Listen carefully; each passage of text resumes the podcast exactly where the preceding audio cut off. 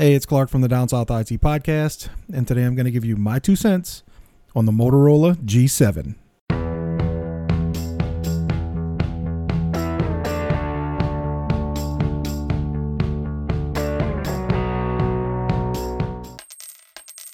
Okay, so I know you're probably wondering why I want to talk about the Moto G7.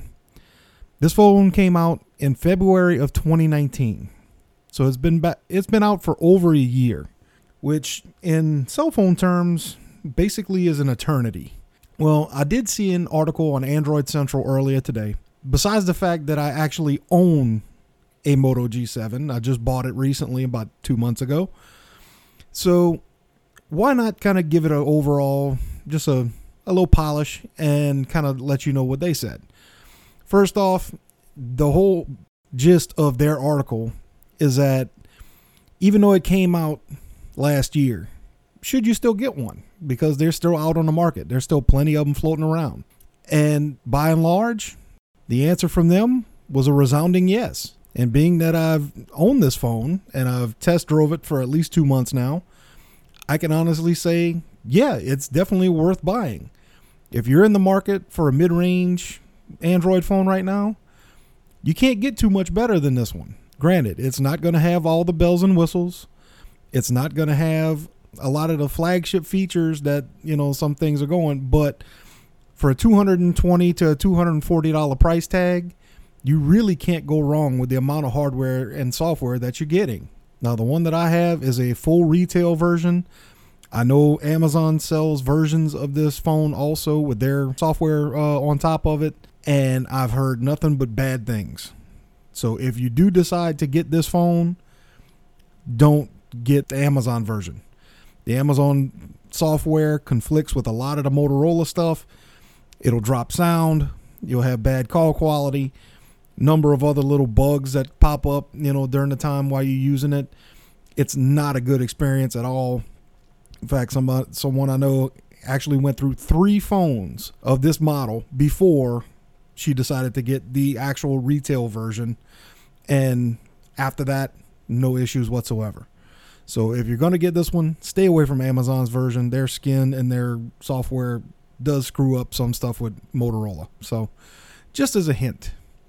But to run through some of the specs on this phone, like I said, it's not going to be flagship stuff, but it does the job, and it does the job very well. Everything plays great together.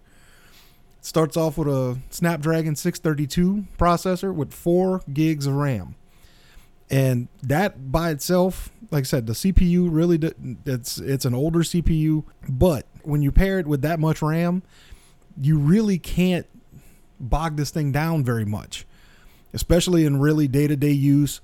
If you're doing some heavy gaming and there's a lot of stuff happening on the screen at the same time, then it kind of lags a little bit. I'll give it that. But for the most part, just normal stuff that you're going to do, you won't have any problems at all. It comes with 64 gigs of internal storage, and you can actually up that with another 512 gigs if you put an SD card in it. So you'll have plenty of storage for your pictures, won't have any issues at all. Has a 3,000 milliamp battery, which will last you all day. I can promise you that. I've yet to get through a day with having to recharge this thing. Even under heavy use, I'll still come home and make it home to the charger at the house with 30% or more on the battery left. So batteries is not going to be a problem. If you're a fan of music, this one still does have the 3.5mm headphone jack. So just on the off chance you still love those wired headphones, this one has you covered.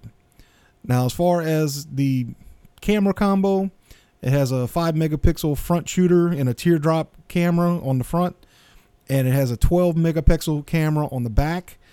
The pictures from the 12-megapixel camera in a lot of light and sunlight, you know, in bright rooms, the pictures are really, really good. I really haven't had anything to say bad about them. Low light is a different story. Low light pictures are going to be a lot more pixelated, and they're going to look kind of odd. But if you're willing to spend a couple of minutes and actually find and sideload the camera app from one of the Google Pixel phones, then you'll get the night sight that comes with that camera app, and that actually helps immensely. It makes this camera actually worth using, to be honest, at night. So it might take you a little bit of time and a little bit of effort, but if you're using it at night mostly, it's a no-brainer to sideload this thing. It really isn't. The only really hiccup that I've had so far is that this phone is still running on Android Pie. So it's still running Android 9. It hasn't been upgraded to Android 10 yet. Motorola is still debating whether or not they want to upgrade this particular phone to Android 10 or not. It's supposed to. It just hasn't come out in the cards yet when it's going to happen. It definitely has the horsepower to run it. So I don't think that's the problem. I think it's just more of the fact of they're waiting to get out their new G8 phone and G8 Power, or the G Stylus, however you want to call it, before they start updating and upgrading, you know, some of the older phones. So more than likely is in the cards, but it just hadn't panned out quite that way yet. So if you're in the market for a good all-around mid-range phone, you really want to take a look at the Moto G7. I haven't had any issues with mine since getting it. It's got a couple little hiccups here and there if you try to do too much with it at one time, and really just during gaming too.